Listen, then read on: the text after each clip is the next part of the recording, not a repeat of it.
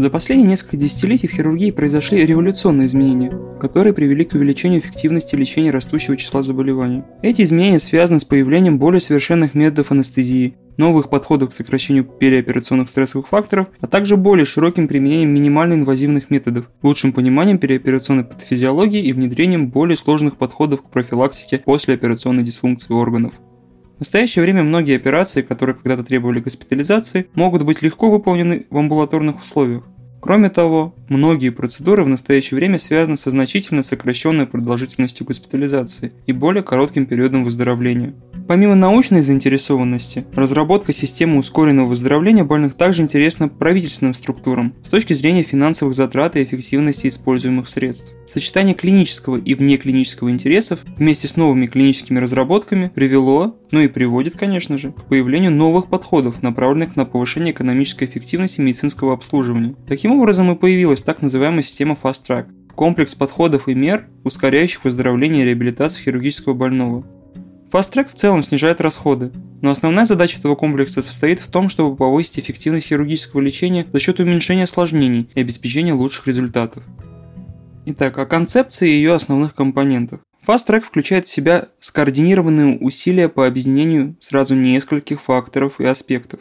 Первое – предоперационное обучение пациентов. Второе – новые анестезиологические и хирургические методы, цель которых состоит в том, чтобы уменьшить стрессовое воздействие на организм. И третье – это активная послеоперационная реабилитация, включающая в себя ранее энтеральное питание и раннюю активизацию больных. Также в этот пункт входит современный подход к общим принципам послеоперационного периода, например, использование назогастральных зондов, дренажей и катетеров, мониторинг и общая реабилитация. Считается, что с помощью этих методов Fast Track позволяет сократить время, необходимое для полного выздоровления, уменьшить длительность госпитализации и снизить частоту осложнений. Для успеха программы ускоренного восстановления такого типа необходима правильная организация. В целом оперативное лечение должно основываться на процессе междисциплинарного сотрудничества с вовлечением не только хирурга-анестезиолога, физиотерапевта и хирургической медсестры, но и пациента. В частности, результат ускоренного восстановления зависит от интеграции ряда ключевых элементов.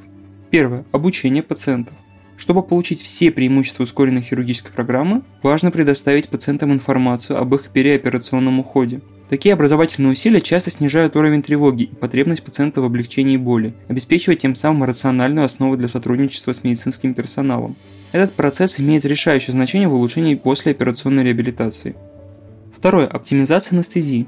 Введение быстродействующих летучих анестетиков короткого действия, например, дисфлуран и севофлуран, опиоидов, тот же ремифентанил, и миорелаксантов позволило пациентам быстрее восстанавливаться после наркоза. Хотя использование этих новых средств для наркоза привело к более быстрому восстановлению жизненно важных функций органов после незначительных хирургических процедур, не было доказано, что они уменьшают стрессовые реакции или смягчают дисфункцию органов после вмешательств. Методы регионарной анестезии, например, периферические нервные блокады и спинальная или эпидуральная анестезия, с другой стороны, имеют несколько преимуществ в дополнении к обеспечению анестезии. Например, улучшение легочной функции, снижение сердечно-сосудистых потребностей, стимуляция перистальтики и более эффективное облегчение боли. Блокада является наиболее действенным методом после операционного обезболивания, и было показано, что оно уменьшает эндокринные и метаболические реакции на хирургическое вмешательство. Для выраженного снижения переоперационного стресса после крупной операции необходима постоянная эпидуральная анальгезия продолжительностью от 24 до 72 часов.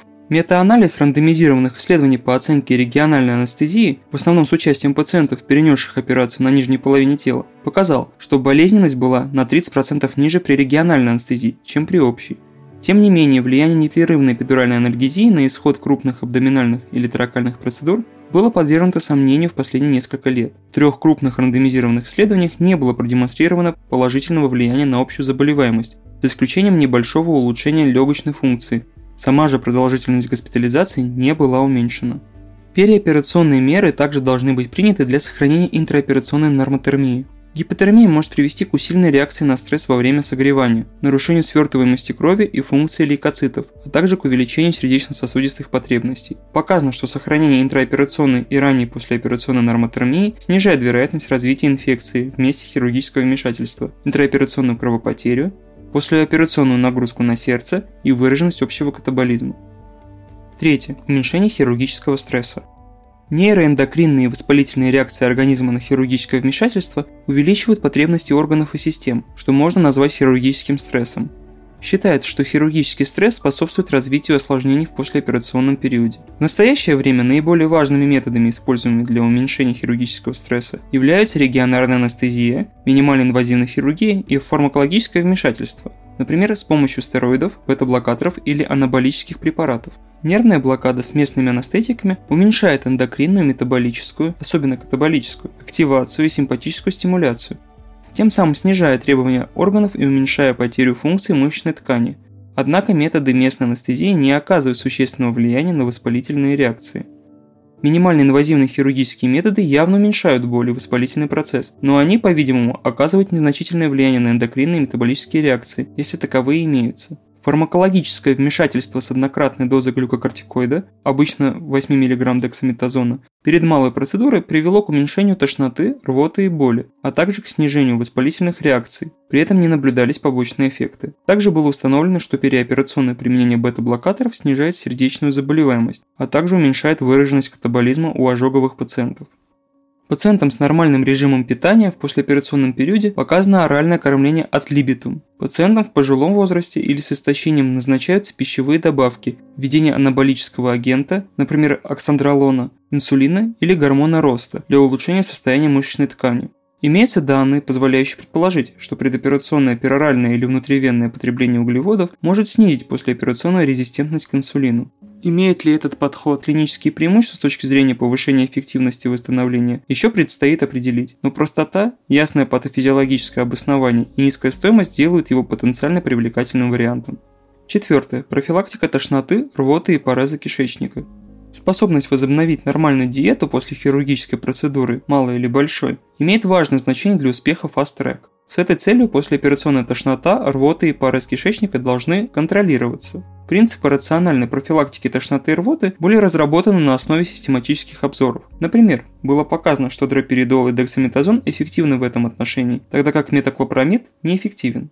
Есть основания полагать, что мультимодальные противорвотные комбинации могут превосходить отдельные противорвотные средства. К сожалению, имеющиеся в настоящее время данные о комбинированных схемах относительно немногочисленны. Кроме того, было показано, что схемы обезболивания, при которых опиоиды сокращаются или устраняются, уменьшают послеоперационную тошноту и рвоту. Параз кишечника остается одной из причин отсроченного выздоровления и вносит существенный вклад в послеоперационный дискомфорт и болевой синдром. Грамотное обезболивание и раннее энтеральное питание позволяют стимулировать функцию кишечника и избавить пациента от дискомфорта. Пятое. Адекватная анальгезия в послеоперационном периоде. Несмотря на постоянную разработку и документирование эффективных послеоперационных схем обезболивания, таких как непрерывная эпидуральная анальгезия при основных операциях, контролируемая пациентом анальгезия, и мультимодальная анальгезия, которая включает нестероидные противовоспалительные препараты, а также более сильные средства, Послеоперационная боль все еще остается проблемой из-за того, что слишком часто неадекватно лечится. Шестое. Уместное использование зондов, дренажей и катетеров. В литературе существует идея, что назогастральные трубки не должны регулярно использоваться у пациентов, подвергающихся плановой абдоминальной операции. Рандомизированные исследования показали, что дренажи имеют небольшую эффективность после холецистектомии, резекции толстой кишки, радикальной гистерэктомии или иссечения поджелудочной железы.